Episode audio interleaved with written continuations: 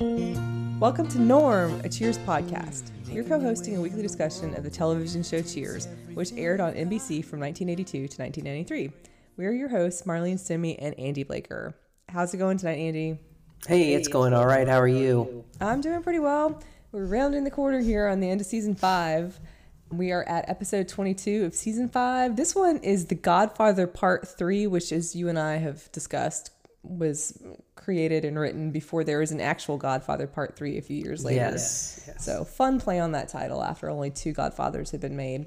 It's written by Chris Cluess and Stuart Kreisman, directed by James Burrows, and it aired on March 19th, 1987.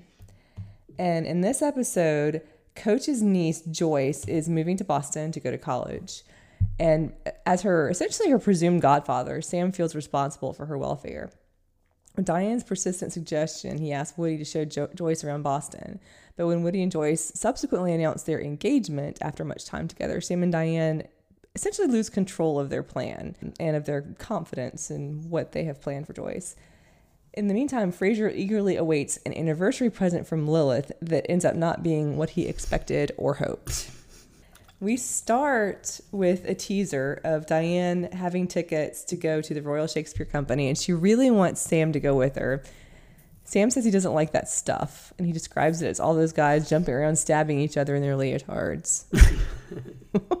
Which is kind of, I mean, it's a not bad description. It sums it up pretty well. Yeah. And so Diane pouts, and Carla comes out. She's upset that Diane is leaving early once again, which is sort of, you know, Carla's often upset that Diane is leaving early, but it's fair enough because it happens pretty frequently that Carla has to mm-hmm. stay and work. So Sam suggests to get out of going, Sam suggests that Carla go to the play with Diane. And so Diane is enthusiastic about this, and she says that she and Carla rarely do things together. And she announces to Carla that it's going to broaden her horizons. So Diane and being Diane. Yep. Exposed the common man to the finer things. yes. Did you think that always. when she was? Yeah, no. That's she's reveling in the opportunity. Carla confirms that Sam will give her the afternoon off if she goes to the play with Bleach Bag.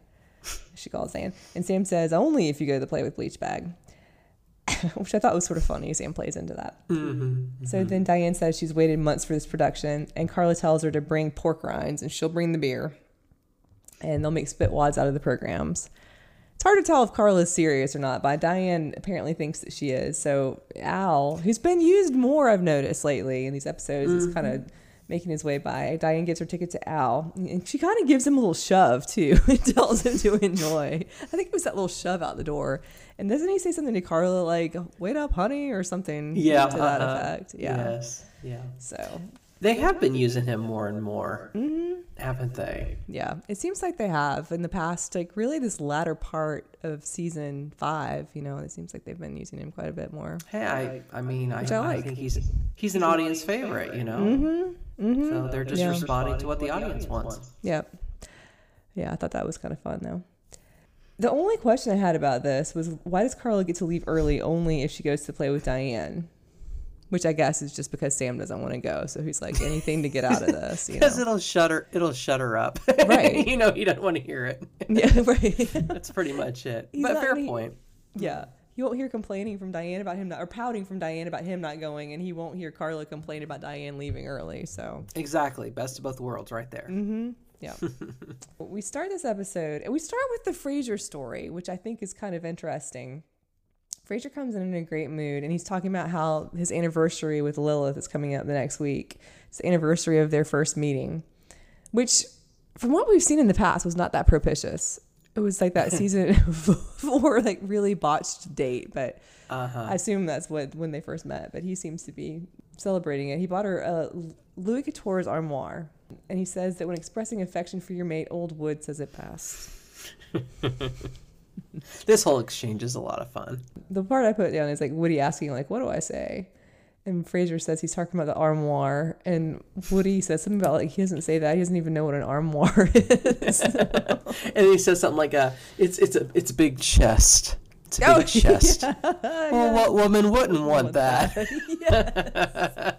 and he just kind of he kind of has that smug smile, like, "Hey, Yeah. I came up with something clever," you know. It was Well, really and he laughs too, like it's just the funniest thing, and then he kind of looks away. Yeah, Frasier yeah, yeah. stares at. But that's right. I forgot he said the thing about the big show. That's great. Mm-hmm. Yeah. I really like when Frasier and Woody interact because it's just so combustive and funny, you know. So at this point, Cliff asks Frasier what Lilith's getting him, and Frasier is just so sure she's going to get him a set of, set of golf clubs. He's left clues everywhere, and that Lilith would have to be an idiot, doesn't know what he wants. And then Woody's, I think this is funny just because of his posturing. He's trying to open a jar that he's holding in the arm that's like has mm-hmm. he's injured his hand. It's still in the cast. He's trying to open the jar. And he's like, "What's that, Doctor Crane?" After he made the idiot comment, and then Cliff is saying to Frasier that he'll take him to his private club once he gets the golf clubs. And Norm makes a comment about he had a great time there, three holes in one, and he birdied the windmill. so it's like, I guess it's a putt putt club. I guess suppose that was the point. I'm not positive about that, but that's what it that was- sounds like. yeah, yeah. Yeah. So at this point, we have a young woman that's kind of dressed in it's sort of that college school girl in the 80s fashion, I thought, um, comes in and speaks to Sam. And Sam seems delighted to see her and says that it's Coach's niece, Joyce Pantuso. I liked the idea of including somebody in Coach's family at this point and sort of bringing him back into being a part of it, you know, and that Sam feels responsible for her, as we'll see coming up. Um, I thought that was a nice way to do that, you know, and to introduce her. I did too. I actually though, but I I actually had to think back. Did we have we seen her before? It, it asked I Mm. asked myself because I wasn't. I didn't think we had, but Right. part of me wondered if maybe we had in some, you know, season one, season two episode. Yeah. But yeah, I did like that they kind of out of nowhere brought Yeah. you know coach's memory back and everything. Yeah. Always welcome. Right. We had Coach's daughter in early season one. Yeah. So Diane enthuses over Joyce. He's hugging her and saying they're thrilled to have her there. And Joyce just asks, like, who are you? So- and Sam had not mentioned Diane to her. Diane involving herself as she does. And Joyce is, uh, tells Sam she's starting college at Boston University in the spring, and he's just impressed that a Pantuso is attending college. And then he says something about like a Pantuso spelling college, and asks after the family. There's a weird. I'm curious what you think of this. It's a weird part, in my opinion, here when Joyce talks about the twins are starting high school. Mm-hmm. And Carla has brought the soda that Diane ordered around to Joyce. And Carla asks, Who are the twins? And Sam's like, No, no, no, and kind of shoos her to be quiet. And Carla sort of smiles and nods and walks off. So I don't know. I think that's what did you make of that? I made of that she's asking who are the twins, and Sam doesn't honestly know who the twins are. He doesn't know that side of the family very Okay. well, and he's just feigning that he is understanding who they are. That's how I read it. Oh, I like that. I like that. because I wasn't sure whenever someone asks about like twins or, you know, s- something that could be perceived as being remotely sexual. And I, I mean, that's why I was mm. like, I can't be in this instance. Mm-hmm. And Sam was like, oh, no, no, no, no, you know, that's, and I was like, that's super inappropriate. And I just, there's no way that Sam would be involved. in Like, even Sam, you know, would be involved in that. Right, but right, right. that's why I was thinking, like, and maybe I'm just, I don't know, like over attributing No, I can his see I- I- behavior. but that's why it made no sense that they included that. I was like, it's not even a funny joke in that sense. And Carla nodding and understanding. But uh-huh. if you take it as like he's really not that familiar with it, I could buy that. that's how I took it. I didn't even think about what you were saying, although I wish I hearing hadn't. you recap it, it does. No, I can see, I can see where you might think that, given his Yeah. character and past storylines. Um, it was an odd delivery, no matter what way. But I, I yeah, I, I think what it was was, you know, he doesn't know this side very well, because Mm-hmm. I mean, he asks after the mother, the father, and you know, comes ahead. It says like his father. Her father threw his back out while, va- while vacuuming. Sam has like this idea Right. of this guy, and it's not the reality. And so I took it to mean he doesn't even know who her other siblings are. That's how Oh, I took it. interesting. Okay. Yeah, that's true. He's like coaches, what was it, baby brother and how wild he was. And he threw, yeah, okay. Yeah, yeah. I took that as being like an aging thing. It's like, okay, this guy that used to be so wild now threw his back out vacuuming. But I think your interpretation is good as well. It makes more sense that all of it makes more sense that way. So Joyce gives Sam a letter from her da- from her dad. At this point, the phone rings, and Woody announces it's the beer distributor. And Sam says he'll call back. yeah, I like this bit. yeah, Norm. She's like, "Where are your priorities? Come on." Sam, come on. And then when when and yeah, he says that, and then Sam gets up to go, and and you kind he passes Norm, and Norm's kind of like you know giving him this face his his facial expression like, come on, what what the hell are you doing? Come on, Bro, get your why crap do I have together, to- you know? Yeah. like, why do I have to do He everything? continues it on. I, I enjoyed that. Yeah. Yeah. Yeah. Frasier, they all kind of are paying attention to Joyce, and I, I think Frasier is it is is the one that asks where Reedsport is, and she sits in Oregon, west of Eugene. So then Cliff steps over to talk to Joyce about jet lag. You know, he just finds an, an opening to discuss these things, and Joyce asks Cliff if he's a doctor, and Carla is passing by in her customary fashion and says like, "No, he's a floon." Which I had to look up because I had not heard that term before, which is I didn't know what it meant either. combination of two words, yeah. An F and loon, which is I, I don't know. I didn't like I said I didn't learn something. Well, new. no, It's and good. it makes so much sense when you actually think about, oh yeah, that would be what it is. But yeah, I don't know. To my to my mind, when I heard that, I figured it was just. I mean, it sounds like what it means, right? I mean, just Mm-hmm, that's the word true. "floon." It's a silly sounding word. It would imply some sort of silly, Right. moronic person. Maybe you don't have to really, you know. But but I didn't know, and so then when you think, oh, it's a combination of those words, it makes perfect sense. yeah. Well, they've used dink before, and I didn't I hadn't heard that before Cheers either. So Mm-hmm. good terms. So Joyce looks puzzled, and she asks Cliff like, "Who is that?" Cliff answers, "Nobody knows." yeah, I did like that bit. I, did like where you know Carla's just popping in and out, de- delivering her little smartass remarks or whatever, and then kind of Cliff kind of gets a little bit of revenge on her by you know, Yeah. portraying her as some sort of unstable patron or whatever. yeah. And Joyce looks puzzled again, which is a frequent expression and that Joyce has, I think. Yes, yes. puzzled by everything. Uh, so Diane asks Sam about the letter from Joyce's father, and he has her read it, basically, which she does. And the letter asks Sam to keep an eye on Joyce and says that Coach always trusted him, which is just a, you know, it's a nice warm reminder. But then it ends with, if anything ever happened to her, I go into the shed and blow my brains out. Phyllis says hi. Woody says something like, "What a nice letter." Yeah, You know? hmm which it is. Aside from that, the blowing the, The brains ending. out part. Yeah, exactly. so Diane thinks the pressure is on her. She essentially like wants to be her big sister, basically. And Sam says it's his responsibility, which I think is an interesting. That's one of the things I do think is interesting about this episode. Is this like he seems eager to take on this responsibility for Joyce, and I think it's because of Coach. But it's just it's an interesting side to him. I think. And Sam's saying kids are different these days and they need room to make their own mistakes. And he sees a man talking to Joyce and like runs over and says, What is it? Like, he basically chases him off and says the mm-hmm. thing about like, because the guy's like just making conversation. He's like, Hey, this is a bar. you don't do that in here. exactly. so that was, it was a fun, I guess, a fun turnaround seeing Sam be that way when he's sort of known to be the one that would normally be pursuing the woman. Yeah. Well, and I mean, it kind of ties in with the episode title, The Godfather. And then, you Mm-hmm. know, one thing I, I did say, and we can revisit this more at the end of the episode, but one of the themes that they seem to be getting at with this episode is okay, how would Sam and Diane be as parents to, say, teenagers, right? Yeah.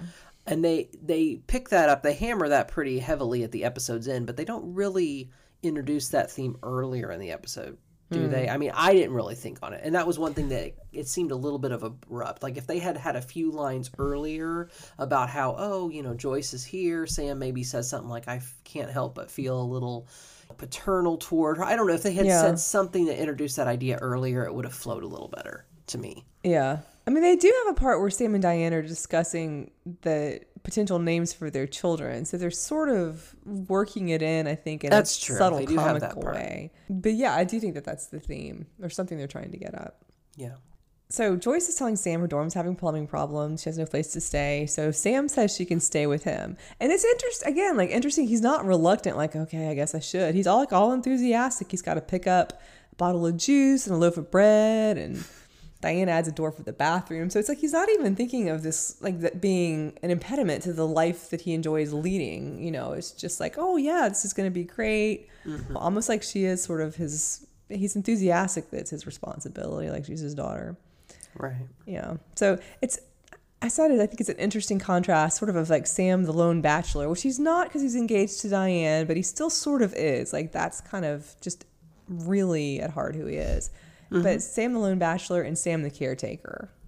And I think that's something that we have seen a little bit of him in the past, and that you just kind of see consistently that those are sort of the two sides to his personality that are sometimes at odds.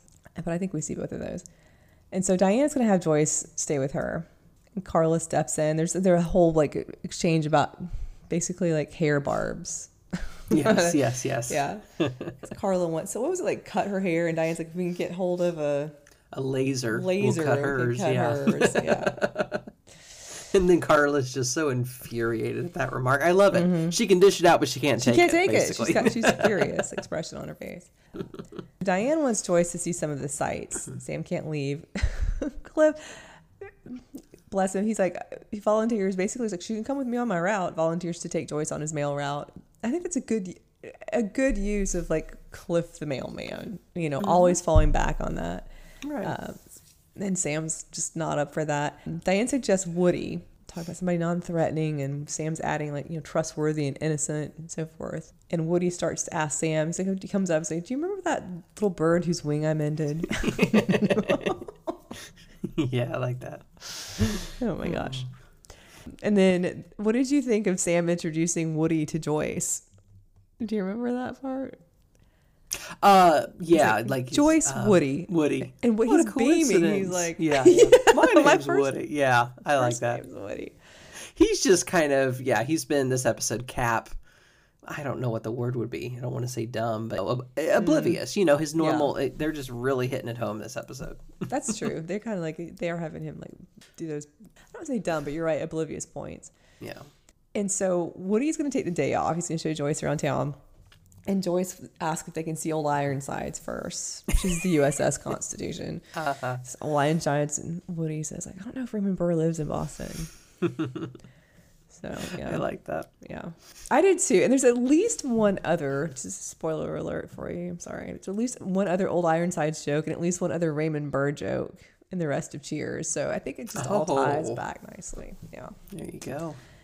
And then Sam and Diane exchange a look, and then they seem to decide that it'll be fine. That's kind of, I guess, that goes with your idea of like, what would they be like as parents? Like, okay, what are we doing with this kid that's going out? Like, no, it'll be okay. Yeah, you're right. I mean, I, it, it's it's not that it's not there, but it is something you. It's not made super explicit, in my opinion. Which You're maybe right. it doesn't need to be. As I I talk myself through that, because you're right. It is there, and and there's certainly things that you can glean from interpreting certain you know looks and scenes. Yeah. Yeah, but I do think I, I don't know that I would have thought about it necessarily if you hadn't mentioned it. Like the, looking at what they would be like as parents, although it makes a lot of sense now that you mention it.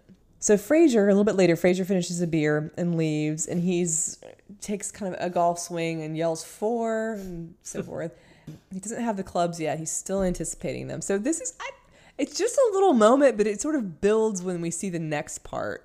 How excited he is, and how he's so certain that Lilith is going to obviously know that he wants golf clubs for this anniversary present. Yeah. And meanwhile, Sam is talking about Woody taking Joyce out every day that week, and he's uh, he's just like warmly enthusiastic about it. He's like they're going out for ice cream and then going roller skating, and he basically thinks it's kind of cute and innocent. And Cliff asks if it reminds him of his youth, and Sam's like, "Not one damn bit. That's why I feel good about it." Mm-hmm. so Diane is kind of worried. Joyce is seeing a lot of Woody, and says she got in at two thirty the night before. And Sam says they're talking about Woody, and he describes him as a walking Disney Disney character without the fur, which I thought was funny. I thought like, in this episode it is a pretty apt description Yeah, too. yeah, yeah. I think so. Yeah. And I think it's fun too that Disney comes up in the next episode as well. I like it when you see mm. those things. They don't necessarily they're not necessarily meaningful coincidences, but I like it when you see those mm-hmm. co-occurrences.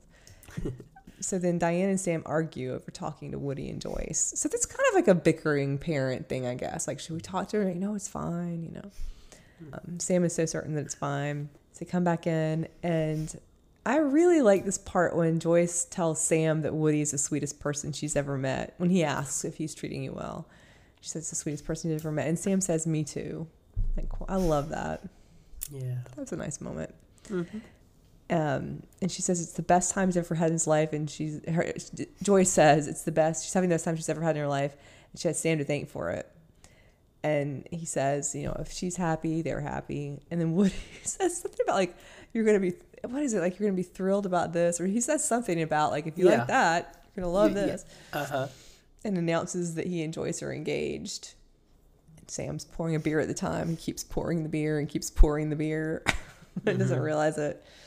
And you'll notice here what I think is worth mentioning Uh, Yeah. is um, you have so you have Sam's reaction, you have Diane's horrified face, you have Cliff who's got shocked and bemused, and then you have Norm who's just sitting there like did he even hear it, half listening Uh-huh. to it, just just his usual, you know, take it Like, as it comes, like yeah. oh, well there you go, you know, Yeah, kind of right. So thing. that and, happened. Yeah. and then when the you know they return to that scene, he's his expression's still there. He doesn't really have any reaction to it. I just liked it because you kind of see them all in the same frame. Yeah, that's a great point. And Sam is still pouring the beer, doesn't realize it, and then he hands the beer to Norm, and then like it's just kind of as a side comment. It's not even that loud. He's like, "Will this be enough for you?"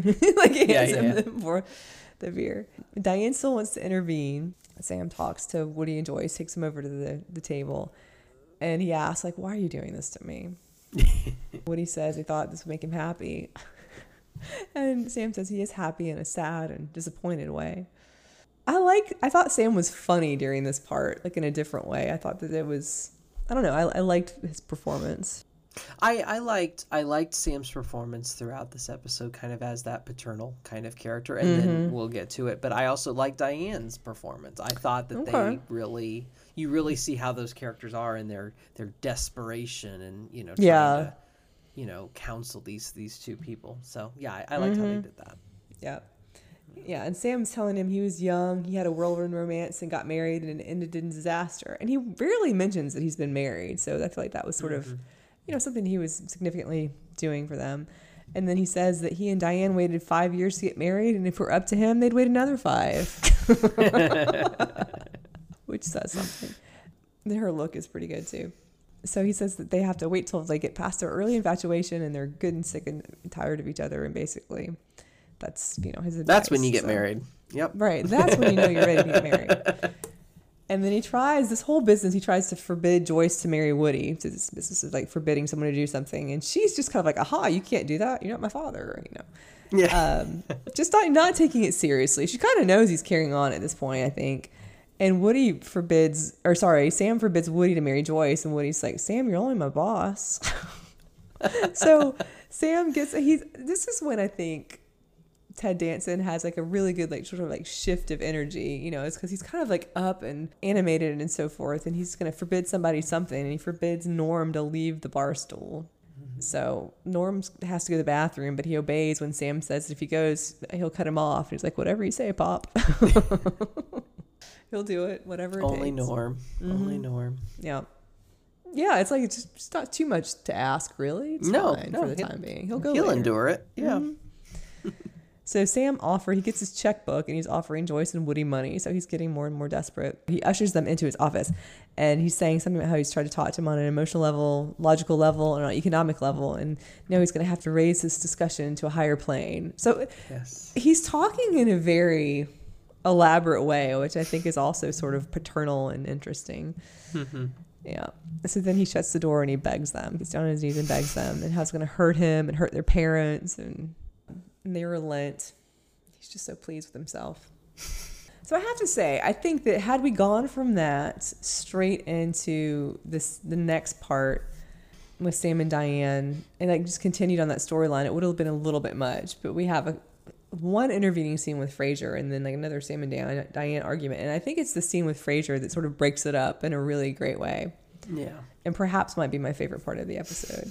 Frasier comes in, he's annoyed, and he shows Norm, Cliff, and Carla his, you know, so-called extra special gift from Lilith, which is a tie. Nor- and one of them says something, it's a tie. It's like, yes, and I hate it. It's ugly. And he picks up a knife and repeatedly stabs it. And he's like, it's just a tie, an ordinary gray tie. I won at golf clubs. It's not special. I hate it. I hate it. I hate it. like a child, right? Like exactly, as an upset child on Christmas morning. You know, I hate it. Yeah, I hate it. I hate it. right. Did not get the Red Ryder BB gun. so he throws the tie on the floor and he stomps on it and then walks to the back. And Norm and Cliff look down at the tie on the floor. Norm said, I'm glad you didn't get him a puppy. yeah. Which, in the telling of this and describing it, is funny, but it's not nearly as funny as having that just that very like laid back line from Norm follow Frasier's behavior. Mm-hmm, mm-hmm. Even Carla behind the bar kind of has this like expression of like, oh man, you know, like Yeah. Like she she agrees with Norm, and you know, there's no sarcasm from her. She's just like, "Oh, this guy's not happy." I don't know. I something about that her expression too. They were just all in it, and Yeah. in his reaction, I enjoyed it. Yeah, I really like that part. I thought that was a great mm-hmm. way to resolve that little tiny storyline. So this is the part that Sam and Diane are talking about children's names, which goes with our main storyline. But they're mm-hmm. saying Sam is saying it's too early to start thinking of names for the children, especially if Diane is thinking of the name Emil. He says a- Emil is something you eat, right? Emil. And- but of course, Diane would choose a name like Emil. And of course, we'll start talking about a child's name before we're even married, before, Before we're even married, pregnant, yeah. before Right. right. Everything has to be planned, done ahead of time, all of this. This scene kind of reminds me back to the um, the scene from a past episode where they're talking about, uh, you know, China patterns and what kind of plate they want, and she wants Yes. him to pick out this and all these just ridiculous requests that she has, and here's Mm-hmm. yet another one. Right. And every episode, they have some little thing that's like leading toward the marriage, even if it's a side plot. So here it's the children's name, but it's all these little things that she wants to do. It's kind of going nowhere in a way. Yeah, mhm. You know, Sam suggests Socrates because he's just so proud of his wisdom that Joyce and Woody took his advice, and so, which was only really begging. It wasn't even right. wisdom, but whatever. Seemed to have worked. And now Joyce and Woody come in and announce that they're moving in together, which I don't I have to say I don't quite see that with these two people, but Mm. that's I don't see that Woody would just shack up with somebody. And Joyce doesn't seem like she, you know she doesn't give off the vibe like that's going to be her thing either. But we haven't made that decision. So Sam invites Diane to help to talk to Joyce and Woody. You know, he's of course could do it, he says, but he's going to invite her in. And so Diane walks in the office and announces to Sam that she he's about to see 26 units of psychology fly into action. so like As all if her, we haven't already right in episodes past. She hasn't had the chance to exercise those units before. Right. She, oh, she certainly has. But it's academic units. I'm not sure how much real world she's had, but she, you know, it's true. thinks that's going to apply. And Diane says, reminds Joyce that she came to Boston to go to college. And I kind of like the way she said college. Like, why did you come here? College. And she's sort of like pointing at her head. Uh huh. Yep. And kind of that whole professor and that mode of professor right there. Yes. You've forgotten one little thing, you know. Mm hmm. Mm hmm. the reason why Joyce came to Boston. So Joyce says that she's decided not to go to college. College was her mom's idea. She's just fine with that. Diane is horrified at this point. She has a she's great she's expression. lost all. Yeah, she, she's like, oh no, no, no. Yeah, she's lost all sense. Like all of the education she thought she was going to apply, all of that just mm-hmm. has gone out the window. Yep. So now she's kneeling in front of Joyce and Woody, and she comes up with. She's just lost her mind for a moment.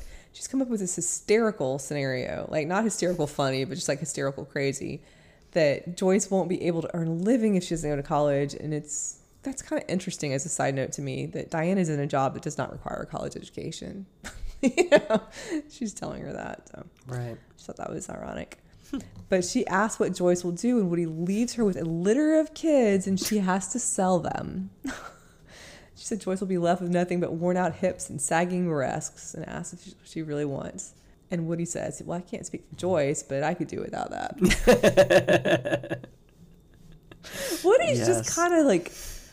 I don't mean this in a bad way, but sort of like just the dumb participant, like the side mm-hmm. item through all of this, you know Right. Right. going along. Oh, sure, whatever, you know. So Diane convinces Joyce to try college and says that Joyce and Woody could still date. They would like to, which they seem to think that'll be a good idea. Hmm. So Diane is wiping off her knees as Sam had done when he was kneeling earlier, and and begging. Sam comes in and asks how it went, and he can tell that Diane has begged them because her nylons are baggy. So at least they're sort of aware that they've done the same thing. Right. Sam admits he also begged like a dog for a bone. So Sam and Diane sit next to each other on the sofa, and Diane is lamenting, like, how can we avoid this problem with our own children? With Emil, I presume. That's right. yeah. And Sam suggests they never have sex again. Which, uh, to me, I don't know. This is funny only because their relationship is predicated predicated on sex. It's like, what else are they gonna do? You know? Right. right. and then they say it's worth it and then they wait like one second and start making out on the couch that ends the episode. Mm-hmm. Mm-hmm. So I think it's interesting too because I mean, you do like we talked about earlier. You get an idea of how they would be as parents, and you know, she asked that you know, question: how how would we be with we would be like this with our kids? You know, they Yeah. would for all their Sam's talks about how he can appeal to them and and everything, appeal to common sense or whatever. And Diane with her whole you know psychology education background, and they both resort to just begging and Mm, That essentially making it yeah. about them about the you know Sam's like why are you doing this to me you're gonna upset your father all blah blah blah and Diane's just horrified because she has this idea that you know you're gonna put yourself at risk because you, have to go to won't college, have a college right. degree right. Right. and you'll so it, it becomes about them Sam and Diane as Mm-hmm. opposed to the actual to the kids or whatever so that's a great assessment too of how they suppose that they would come at things. Like Sam with common sense, which usually works for him, and Diane with like sort of the psychology and the educational bent. And they both fall apart. Yeah exactly mm-hmm. yeah so I enjoyed that angle of it I Yeah. enjoyed how they kind of brought that to a to a head at the end there Yeah, I think that's a good point. I think it's an interesting premise that the whole like Sam's response as a guardian figure. And I think there's a lot of I don't know, there's character charm and it's engaging, but the, on the downside of that, I'm not sure it develops into like a really robust, full, like a unique story. You That's know? ex- I agree exactly. I think there's some good lines, or some good moments with the characters. Um, nothing bad by any stretch, but no, it doesn't fully deliver for me. right. That's what I would say as well. Yeah, it's kind of like just a partial story. And it, it- like again, like I think that the premise, like it starts out and it just doesn't, it doesn't do anything for me as it follows through. I do think there's some sort of like almost old fashioned humor between Sam and Diane. I don't think it's hilarious. I think it's enjoyable for who those characters are supposed to be. And I, I really like the Frasier wanting the golf club story and getting the Yeah. tie. That was a lot of fun. I really think that that added a lot to it. Mm-hmm. You know, to kind of like break up the main story, and just because I think it was funny on its own and like good performances and so forth. But I don't think that an episode should get the quality of it shouldn't rest so heavily on a very minor story like that. And I think in this mm-hmm. case, it kind of does. Like that's the part that I most enjoyed at, by the end of it. But yeah, some good lines. Like again, like I think, like I said, like not bad, but it just doesn't really. It sort of peters out. That's a term to use. You know. Yeah, kind of, no, like, I I agree completely. it doesn't my sink, but it just kind of like oh okay, you know.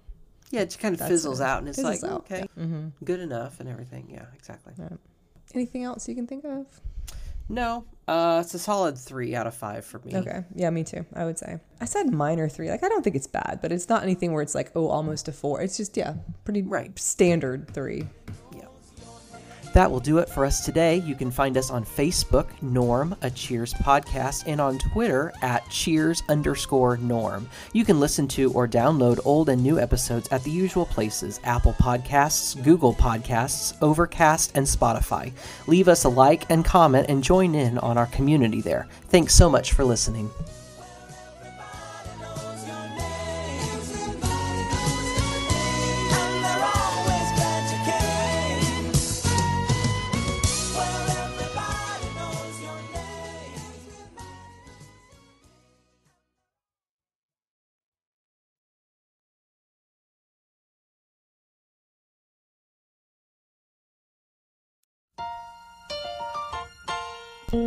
Welcome to Norm, a Cheers podcast. We're co hosting a weekly discussion of the television show Cheers, which aired on NBC from 1982 to 1993.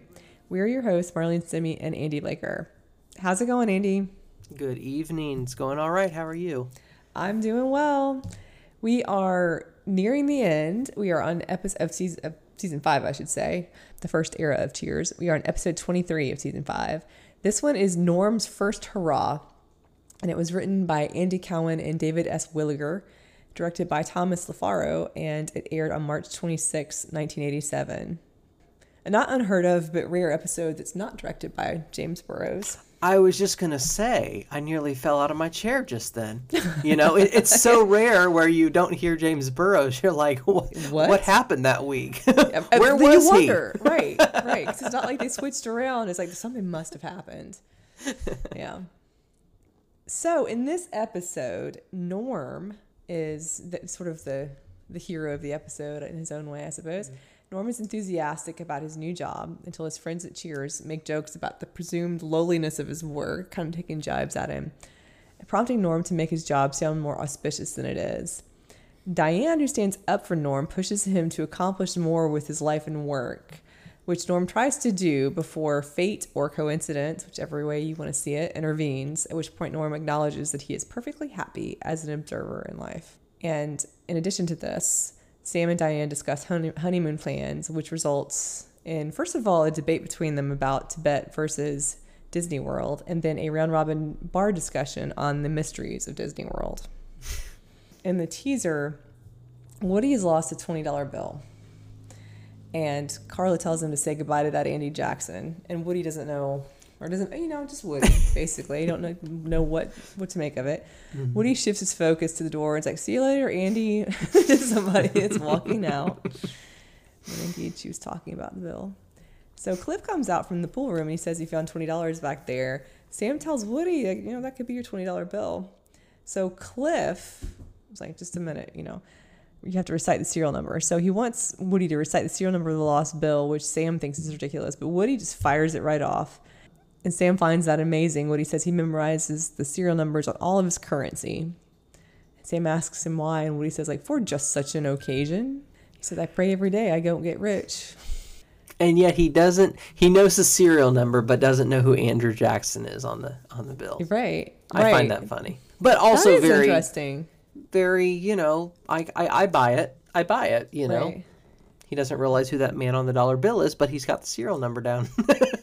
or he could, but he could have just been thinking of something. Like, who knows if it's absent mindedness or just lack of knowledge, you know? True. Like when Carla says say goodbye to that, he might be thinking very literally that someone named Andy Jackson is leaving. Yeah. Or he might not know that Andrew Jackson is on the $20 bill. So you don't know. but also, yep. it's like it's this idea of Woody having financial savvy I think is interesting. Yeah. And just an extreme way of like memorizing the serial numbers on all of his currency, you know, he says. Mm-hmm. So I thought that that was a in character, I think, attribute for Woody to have that sort of facility with money, even though it's a weird thing and a Woody thing. Yeah. You know? Yeah. So it's a good one. I liked it well enough because of that, mm-hmm. I think. So we start the episode. Diane asks Sam basically like she asked where he wants to go for the honeymoon. She wants to go to, to, to Tibet. And then Sam makes a joke about, of course, we're going to go to Tibet. It's our honeymoon. kind of a dumb joke. And, but he knows it. And Carla clarifies, like, no, you whammo, Tibet the country. I have to say, I like Carla stepping in there. Like, even she is just frustrated with the dumbness right. of Sam's joke. Right. She's inadvertently helping Diane out in that moment. Mm-hmm. But yeah. Yes, exactly. So Sam isn't interested in that, and Diane asks if he doesn't. Don't you want to taste exciting and fascinating things that life life has to offer? There was something about like how they would be sleeping, like with the dog, like outdoors with the dogs because it's cold, or you know, just like the conditions mm-hmm. basically. But when she asks if he wants to sample all of these things of life, it's like, nope, I'd rather marry you. Yep. yeah. But again, like the contrast, like Diane wants to do these things. It seems to me, I mean, maybe she really is interested in Tibet, but she wants to do these things because they're novel, and maybe she can say that she's done these novel things. I don't know. And Sam just doesn't doesn't appeal to him. I will say she does have more than a passing interest in Buddhism, though, because a few episodes that back, true. that was what she she went away to that little Buddhist temple, and they got rid of mm-hmm. her for that mm-hmm. episode.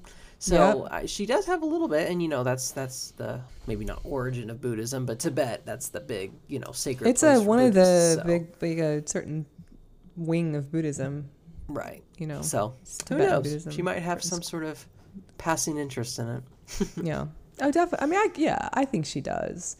I just think it's very. I mean, we. I mean, we know this a million times over that it's just so out of alignment with what would be interesting to Sam and that she should sort of know that by this point. you would think. Yeah.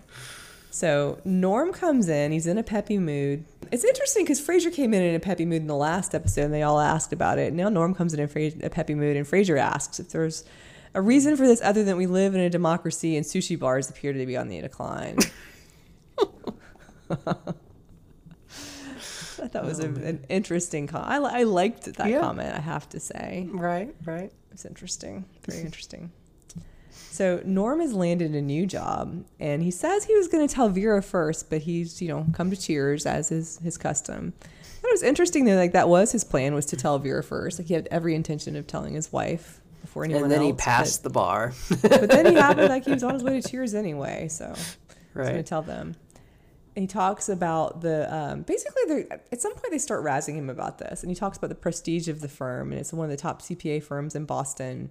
Um, and Frasier recognizes the name of it and says, "Oh yes, you know, over half their exec- executives require therapy on a regular basis." Carla and Cliff are making jokes, and the more they're joking, the more Norm kind of talks it up uh, the, as being prestigious, talking about how he has a ritzy office to himself and a secretary and expense account and so forth. And then Diane says she can tell that this is going to be the job to fire Norm's enthusiasm. So already Diane is like mold like, oh good, now Norm's going to be interested in something. Which I think really works well with what develops later on. Like she's happy for him, but she's just kind of like expects more. She's very much the cheerleader. Like she takes that Mm-hmm. role on herself, you know, very quickly from Yeah. from here. So Norm is actually on his lunch break and he has to go back to work.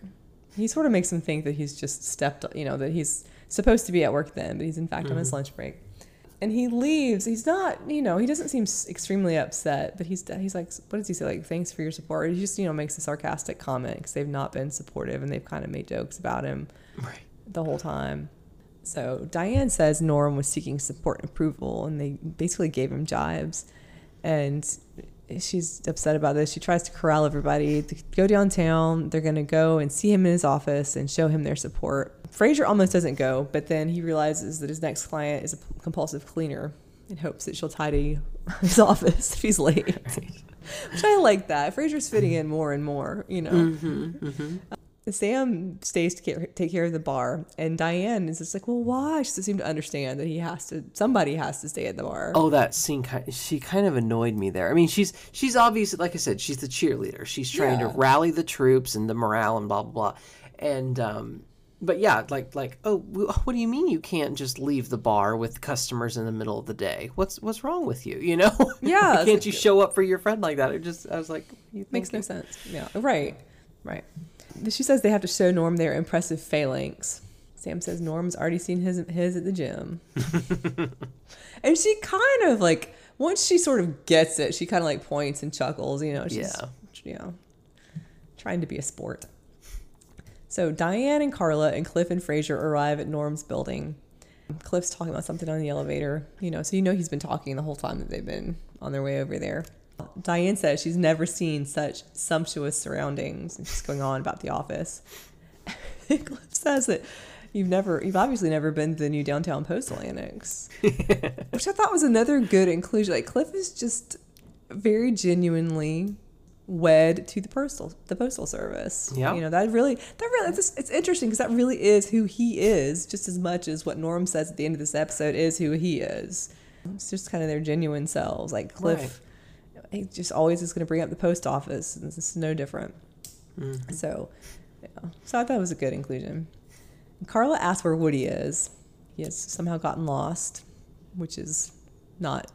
you know, Frasier has a great line. Like, like you think he's lost. What does Frasier say here? She asks if you think Woody got lost, and he's like, "Oh, it's." I don't remember, but it basically implied probably. You know, like why Mm. Wouldn't he be lost? course, I, I love that right. line. like no one else finds that to be a mystery, essentially. and then Carla gets a she make a comment about getting a car, carpet shock, and Diane just sanctimoniously tells Carla if she would Carla if you'd walk like a lady it wouldn't happen. and then Carla says if she walked like a lady nothing would happen. So, which I thought was a good way of not attacking Diane for being so sanctimonious. You know, it's mm-hmm, funnier. So mm-hmm. then Woody shows up. He's carrying this en- just enormous plant, enormous plant. Yeah. Um, like not even something that you'd put in a larger office than what we're about to see. It's no, it's a tree. Exactly. Exactly. Yeah. And it's physical comedy well done because I don't think it ever becomes really the center of the scene, but it's just always going in the background. And so it's funny, but it's not like you feel like you have to laugh about this plant situation the whole time. Right. In my opinion, that's how I. If I like physical comedy, that's how I like it. Usually, it's like just mm. some little amusing distraction. So I thought they did well with that. And then Diane is talking about they're outside Norm's office, about to go in, and Diane pauses to talk about how fabulous they are for going to visit Norm, and she starts telling a story about the first day she worked at the Third Eye bookstore. she said something like Ramu is explaining to me the difference between psychic and occult. and Carla is shuffling, shuffling her feet on the carpet to build up charge, and then she shocks Diane, Mm-hmm. which was I think that was a fun. I don't know. I think there's a funny end to the the carpet, you know, the or the the joke about Carla walking like a lady. She sort of did get Diane back, Yep. and then I thought about this. I was like, I think Diane has sought interesting experiences beyond what was probably her upbringing. When she's talking about the Third Eye Bookstore, she's talking about this person Ramu explaining to her the difference between psychic and occult. And it's like you think back about like what we know about Diane, and it makes me see her like in a like appreciate her ever so slightly more because it's like you know that she wasn't raised in an environment where that was something that she would have had contact with. Right. right. So as aggravating as I find her on some things, it's like she try is trying to see other aspects of life. I think. Mm-hmm. I, don't mean to make so much about that part, but I just like that's that was one little thing that I thought about that I think does sort of fit her overall in this episode. no, it's interesting. Yeah. Mhm. Yeah, like the way other people live. I think she's can be judgmental, but I also think that she's like tries as best she can sometimes to understand.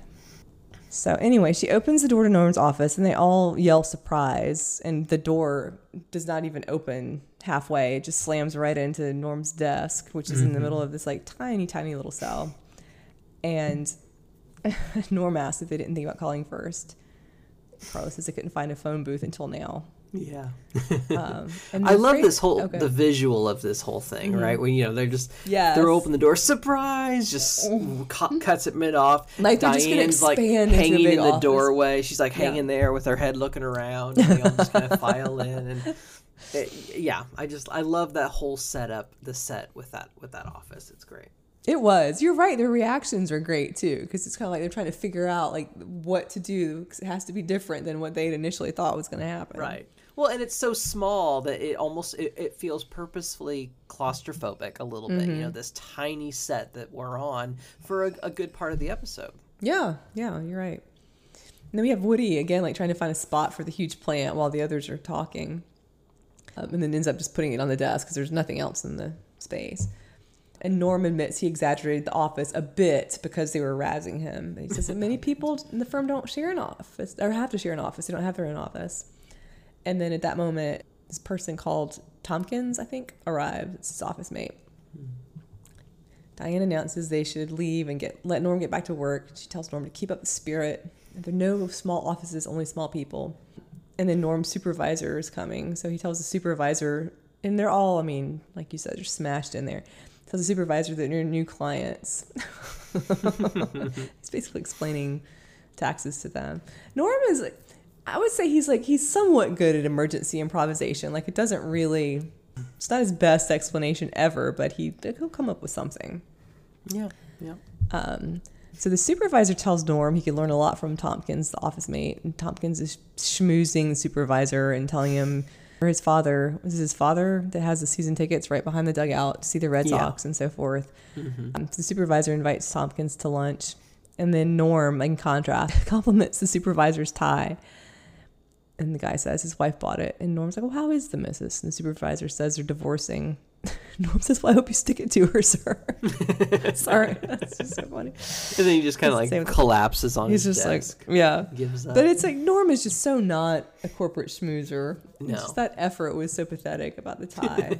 just, but it really it does show that he's that's just not him. You know. right. I hope you stick it to her, sir. so Diane comes back at this point, to make sure Norm is okay. Norm's frustrated. And says he's pushing 40 he's practically starting over again. And Diane's trying to explain that this isn't true. And Nor- somebody shows up to deliver boxes to the supply room, which is basically what Norm's office is. And Norm says he's not meant to be a success. I don't know. Like at this point, Norm, it's like he's lamenting that he's not meant to be a success. It's not like the last conversation in the episode where he's sort of made peace with who he is, I think.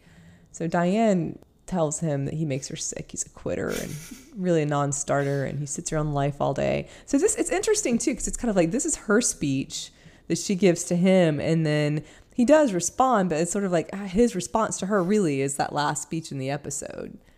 And I mm-hmm. like that that kind of like call and response way that they've done this between the two of them. Hmm. And she asks how he's going to feel when he's what was it like lying on his deathbed? Like no, sitting on your deathbed, yeah, sitting. basically thinking about how other people have done things with their lives. I gotta say, I mean, it was it was obviously harsh. It was Yeah. I intended to be, but it was a good. I mean, she just kind of let loose, like she just mm-hmm. snapped, and it was Yeah. a good delivery of that speech. I thought. I do too. And she, I mean, it's something that she must have thought the entire time, mm-hmm. you know, whether consciously or not.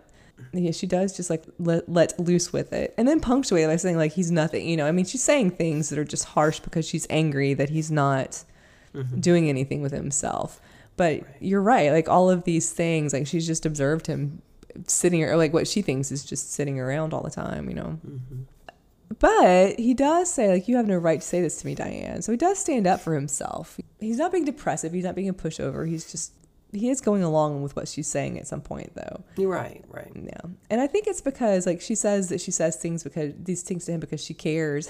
I love he's like, you must care an awful lot about me. yeah. Yes, yes. Yeah, and this this whole while, again with like sort of the background humor, the delivery person is loading the boxes up onto the table this entire time that they're talking. So you have this like fairly serious, I would say, earnest conversation going on, and then just like the unloading of boxes into the room in the background. So I like that. Uh, and Diane says that she and all his other friends are tired of seeing him give up so easily. And then he says something about her words. Which I'll take to my grave with me, by the way. Struck a chord with them. I thought that was interesting, like that he was that moved by what she had said, whether he agrees with it or not. Yeah. And so he says his name's always stood for Patsy, and he's going to start this new way of being and all of this. And the delivery person wants him Norm to sign for the supplies and says he'll tell the boss. Diane is dismayed when he signs, but he's signed Springsteen. The guy's just like, "Thank you, Mr. Springsteen." Right. So I assume he's signed it as Bruce Springsteen, and nobody put together that he's not Bruce Springsteen, but Right, right. who knows? And then Diane and Norm kind of exchange a look. And I, this is to me like a larger point in this episode, but at this point, it's like I really like Diane and Norm's fondness for one another. I think that's an interesting and unique friendship that I really I enjoy, like the little moments of it that we've seen, you know, all along. And I think it comes to its kind of culmination point in this episode. Oh, absolutely, and I mean, especially at the end of the season, as we as we're pretty much there, and um, Mm. No, I, I agree. I mean, I think they have kind of their own rapport and relationship. You know, Norman, you know, for instance. and, um, Mm, yeah, yeah. yeah, she's always. I think she's always really liked him, Mm-hmm. but I do think she's kind of always had those feelings of you just kind of. Well, and when you think of it, not to get too deep into their characters, but you No, know, they're right. really opposites in many ways. You know, Yes. she is the the go getter meddler to the extreme and he is not he is the Right. you know kind of sit on the sidelines life is what it is what happens what happens kind of thing Mm-hmm. I couldn't help but wonder, and we can come on this, but I, I wrote down in my notes, I couldn't help but wonder if in Diane's conf- confrontation, you know, with Norm, her, her speech that she just delivered to him, if sh- there wasn't some degree of projection there. Yeah. You know, this idea mm-hmm. of you're sitting watching life just go by, and in a way, in some ways, maybe not at this exact moment, but that's Diane in some ways. yeah. It is. She was an academic. She was on the path to becoming an academic. She's had numerous interests, i.e., a writer, becoming a writer, and she's working in a bar. Not that there's Yeah. anything wrong with working in a bar, but it's not her. It's not her. and- correct. And, we're told that countless times throughout the series. So I don't know. I kind of That's picked up on that Oh yeah. degree of projection Yeah. that she's kind of delivering this speech, and yet, you know, well, what are, maybe you're not satisfied with your lot in life at Mm-hmm. this point. I think like, one thing I wrote at the end is like it's such he's such a contrast to Diane who's forever striving for she knows not what. Like she's just like you have to go and get something and it'll be like this thing or that thing and it's mm-hmm. fine to explore around but she like you said like she's that's not her being a waitress in this bar and that's kind of like what she's come down to. Whereas Norm, I mm-hmm. think, not to jump too far ahead, he is genuinely content. I don't think he's just complacent. I think that he actually is kind of content with the way his life is going. It's like life kind of comes and goes. And he's there for it. He sees it, and that's fine. you know, Well, and you Uh, see, and you have Diane, who's had how many different hobbies and interests come up. Again, that's great, nothing wrong with it, but she doesn't stick with anything, right? I mean, Mm-hmm. she she does the art classes, she goes to take these classes. It's just everything, just you know, one thing after the other.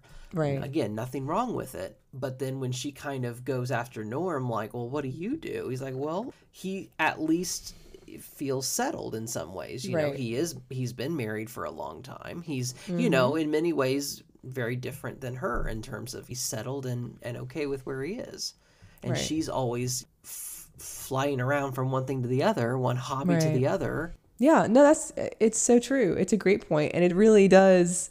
I mean, I think it's like the perfect time for that aspect of her character to be explored, and it's kind of like I mean, I think it's genuinely an episode about Norm, but it's also a lot about her. Like the episode really is both of them. Mm. I think. And I think it's interesting too that you know she talks about caring about him. I think she, I, I think that she does care about the people in the bar, but I really think that I don't know if it's like I wouldn't say most necessarily, but I really do think that she, in some ways, is the most interested in Norm or cares the most mm. about Norm, Right. and then maybe Woody, sort of like genuinely, but I, I or just it's more transparent that she cares about Norm. I think.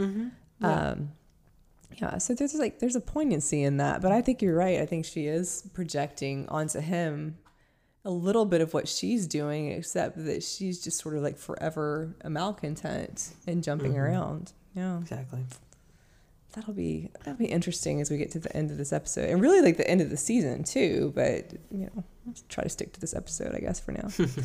so right now we have a little break from that. Sam, we're back in the bar, and Sam tells Diane he didn't think it was fair for Diane to make all the honey, for not not to make them, but like for to have to make all the honeymoon plans.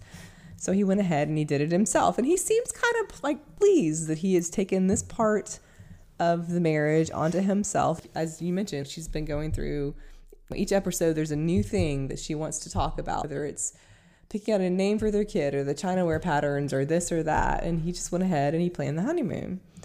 And she looks very distressed to hear this. I noticed. And he says, I just, you know, you just have to pack your bags and set your dial for fun. And Sam or Diane guesses that he chose Niagara Falls. And he says something about it being a tourist trap, you know, so he's not, doesn't think he's picking a, you know, he thinks he's picking a classy place. And he picked Disney World. And Diane mm-hmm. says she thought that that was the place they go when they had kids. And he goes and he gets the brochure, which I think is the touch that makes this work. And he's reading off that it's for children of all ages Yes. from the brochure. Because it almost makes it look like he's gone to get the brochure, sent away for it, and oh, this is mm-hmm, for children mm-hmm. of all ages, and decides that's where they need to go for their honeymoon. I think that's interesting now that like in 2022, people actually do go to Disney World for their honeymoon. That's not just a funny thing anymore. Right. So There's people was- who thoroughly enjoy probably that. yeah. funnier then, yeah. And so, the, but the, when he says it's for children of all ages, Sam asks if she can say the same thing about Tibet, and she can't. She's like, "How can you compare the two? In Tibet, they might unravel the mysteries of life." And then this is where we get into this bar discussion. Just it's sort of the classic round robin bar discussion about the mysteries they can unravel at Disney World, such as why Donald Duck wears a top and no bottom, but Mickey wears a bottom and no top. Right. And Cliff chimes in to say that the duck's private parts are hidden by the feathers. and then Frasier, I love that Frasier gets involved in this. He's like, "While you're at it, why is it we ever we haven't ever seen Donald fly? I mean, I've seen that damn duck do the karaoke." There's something about how serious he's taking this that I really like. Diane's rolling her eyes and Carla carries on. And it's like, if Mickey's dating Minnie, why does he have such a high voice? and Sam is like fascinated. He's like, are you trying to tell me? You know, he's getting involved in that. And yes. Diane's like, I love how it just spirals. yeah, yeah, exactly. Like it's all going to be about that now. and Diane's like, all right, all right, we'll go, we'll go. Which reminds me of her Thanksgiving outburst at the table. And she's like, people, people, people, listen to Yes. me. yes. it's true. she just can't take it anymore. Oh god.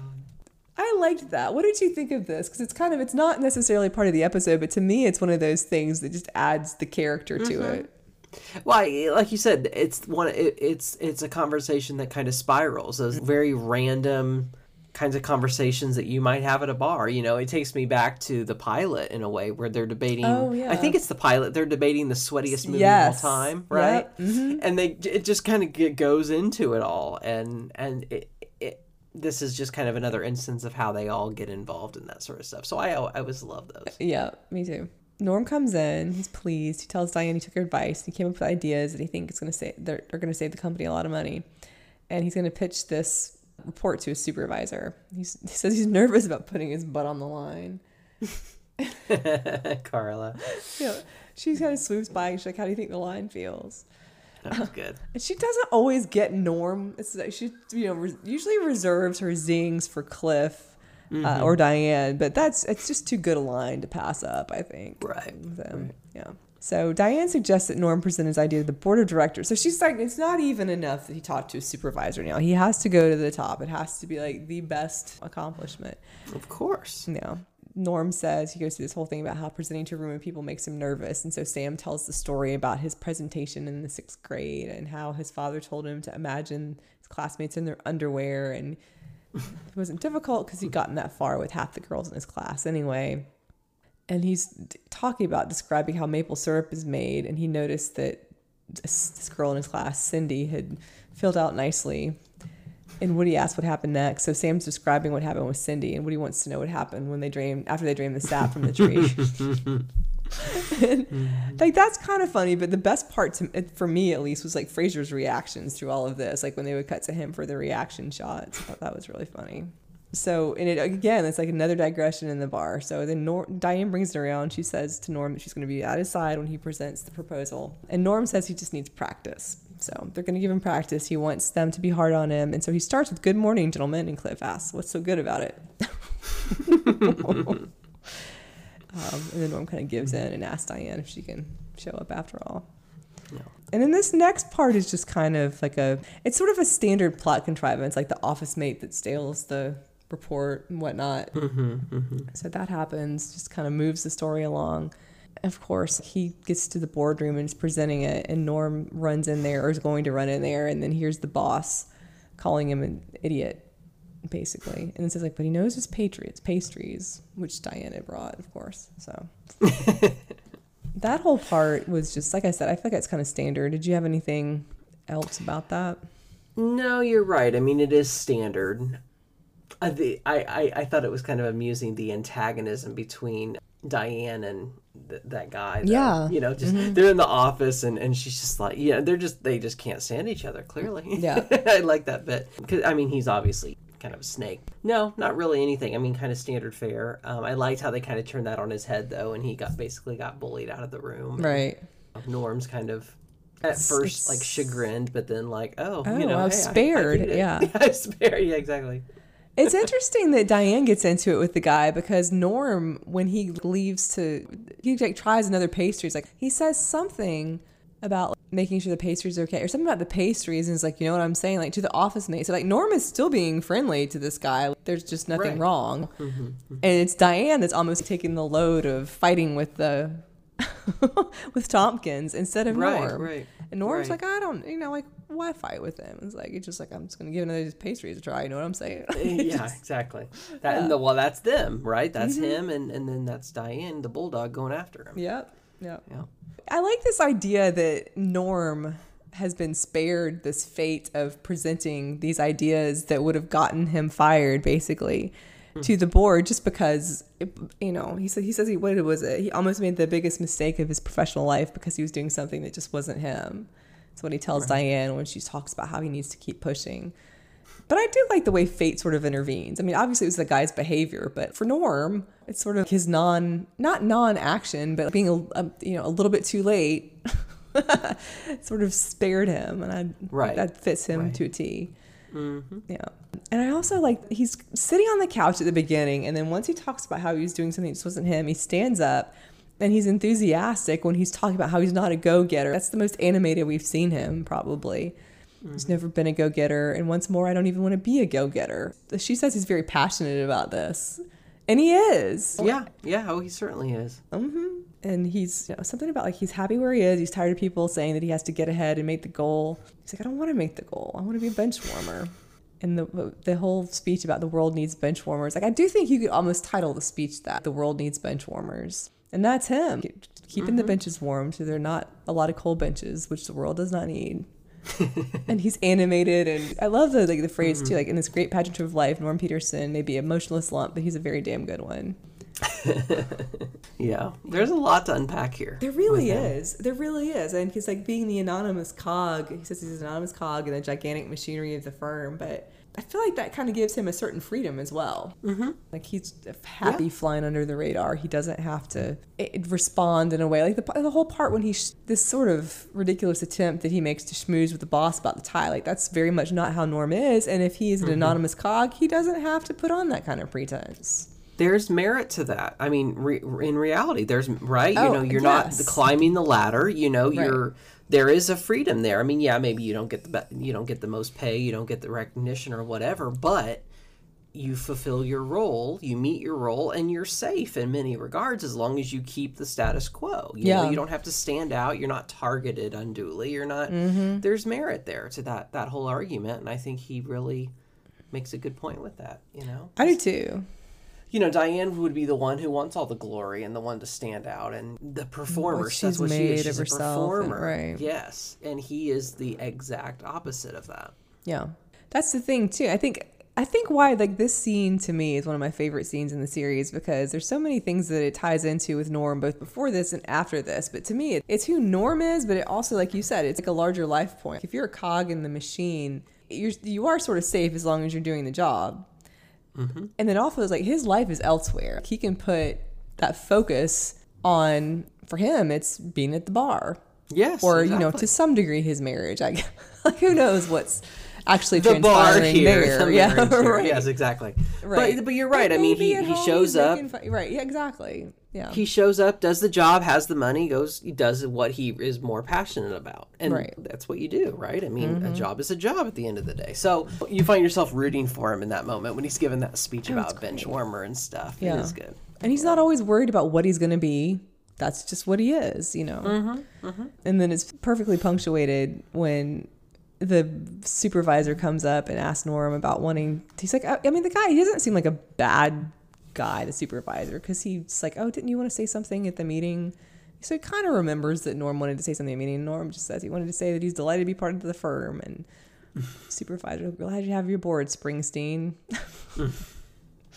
and Diane at that point, I think, gets it, at least for Norm, because she just seems to be very accepting and she's like smiling broadly. And then he's mm-hmm. like, I'm home, and you know, goes back into his little little phone booth office. Right. Yeah. I like that. I, I, I really like that ending. The, really, the last mm-hmm. two minutes of this episode to me are the sort of the the crux of it and the crux of Norm's character. And like you said, I mean, I think it's a big reflection on Diane, and I think it's a good, again, like parallel to the little speech that she gave him earlier that was more about, well, maybe not more about, like her perception of him, but based on her own, to some degree, her own angst, I guess. I, I mean, I think part of it's like her hopes for him and her care for him, but a lot of it is about her expectations of herself. Yes. And then this last part is just very self accepting, and which right. is probably good for her to see as well. There's so many layers mm-hmm. for a sitcom. There's so many layers to interpret and discuss. It's great. I know. I love that. And I like it, but it's not heavy handed. Like, even his speech at the end is not mm-hmm. heavy handed. It's very philosophical, no. but it's not something where you feel like weighed down and ponderous by it. Right. Right. Exactly. So one other thing I thought about was it's a good, not even a callback. I think it's sort of again like fuller than that. But the conversation that Norm and Diane have discussing pursuing a dream in Dance, Dance, Dance, the one when she wants to be like she's going to go back and be a dancer. Like of all, we talked right. about how that was just this far flung for her. Obviously, probably like one of her interests. It was least likely to come to fruition. Um, and he was talking about how dreams give you heartache and he doesn't have dreams, but he doesn't seem depressed about it. And she's like, oh, Norman, you know, how terrible it right. is and all this. But I do think that you sort of really see the value in his perspective in that in here, and it ties nicely into that. Mm-hmm. I also thought, it, I think it's interesting that Diane was the one that stood up for him at the beginning against the jokes and the jibes of the other people. And then she ends up intimating that his job as it is isn't enough. Mm-hmm that was I thought that that was a, like a well done part of the episode. Yeah. I mean, I kind of like, you know, being redundant, but the idea that Norm is this competent and sort of in some ways gifted person in terms of his insight about people, but he doesn't really want to be more than he is. And he's just mm-hmm. happy and has insight into who he is and so forth. It, it, I think that's a perspective that you don't see that much. It's true. Enthusiastic you get, about, about yeah, it. Yeah, no, I get that. You, you're right. I think I don't I, I don't think you hear that a lot, especially nowadays. Mm-hmm. Um, So no, I think I think it's a great episode. I really do. Um, it's fun and it's got some sight gags and good lines from some of the characters. Mm-hmm. Yeah, thoroughly enjoyable. Yeah, right. What was your star rating?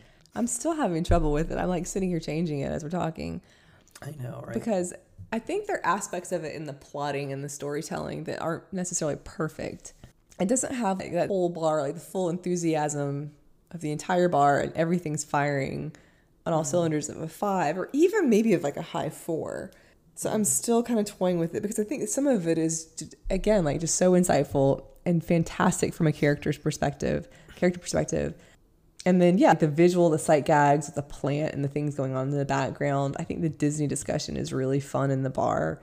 I don't think there's a problem with that being sort of separated from the part that goes on at Norm's office. But to me, it's the best episodes don't really have that divorce between the 2 if that makes sense. yeah, I think so. um, Yeah. I don't know. I struggle because in some ways I would say the episode is a three, but the characters are at least a four or five. But I really do. I mean, I think it's so good. Some of the things with Norm and Diane, I lean toward a four because of that. Yeah, But this is yeah. probably one of the ones that I'm really the most on the fence about. So what did you? What do you think? No, I well, I agree with you, and I and I I do think it's a good episode. It's it's a it's a it's a good episode. Um, I think the characters are great. Overall, for me, I give it a high three. It's a Okay. but it's a three. It's a it's a steady three. It's just one of those where I don't know. Again, great great dialogue, good character moments, but for some reason, it's not one that I would come back to again and again. I don't think. Mm-hmm. I don't really know. I can't really Yeah. justify it beyond that. It's a good, a very, a good three, which means good. I mean, to me, three stars is a good episode. It's a solid, good episode. You know. Yeah, but like whereas we both gave a three to the last episode, Godfather, Godfather Part Three. To me, this is in some ways it's categorically different. Like I think it's much better, but I'm still not sure. I feel like three is a broad category. You know, It is. broad range, Yeah. which seems have weird. It seems halves. like I know. It seems like they each one should be one, two, three, four, five. They all should have like the same weight to them, but it just seems like there's so much range in a three Right. that that's why I'm on the cusp of giving this a four, but I wouldn't put it in the four like some of the other ones in terms of just the fullness of the episode, but not being perfect. Yeah, I'd I, I think it's. I think it should always just come down to your personal. You know, do you? do- yeah. There's a how you really enjoy it, you know, and you can Right. enjoy an episode a whole lot and, and it not be, it still be flawed, you know, for oh, whatever sure. reason.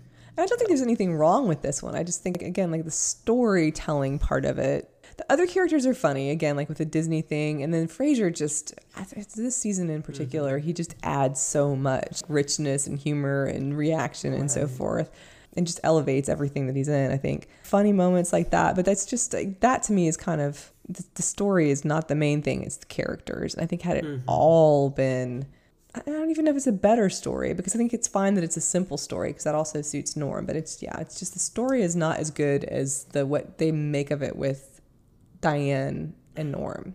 That scene at the end, that little two minute bit at the end, will I think come back when we talk about favorite or best scenes for me and character mm-hmm. moments. That will do it for us today. You can find us on Facebook, Norm, a Cheers podcast, and on Twitter at Cheers underscore Norm. You can listen to or download old and new episodes at the usual places Apple Podcasts, Google Podcasts, Overcast, and Spotify. Leave us a like and comment and join in on our community there. Thanks so much for listening.